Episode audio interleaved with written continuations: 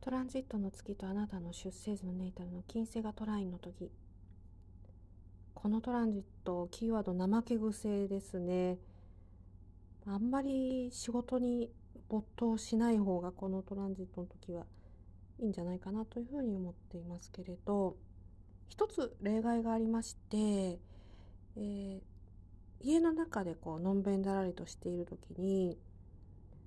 家のこういろんなことに気がつきやすいんですよ。例えばこう調度品とかねあるいは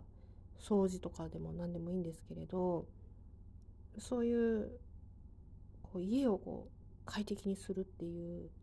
ことに目が向きやすいんですよね。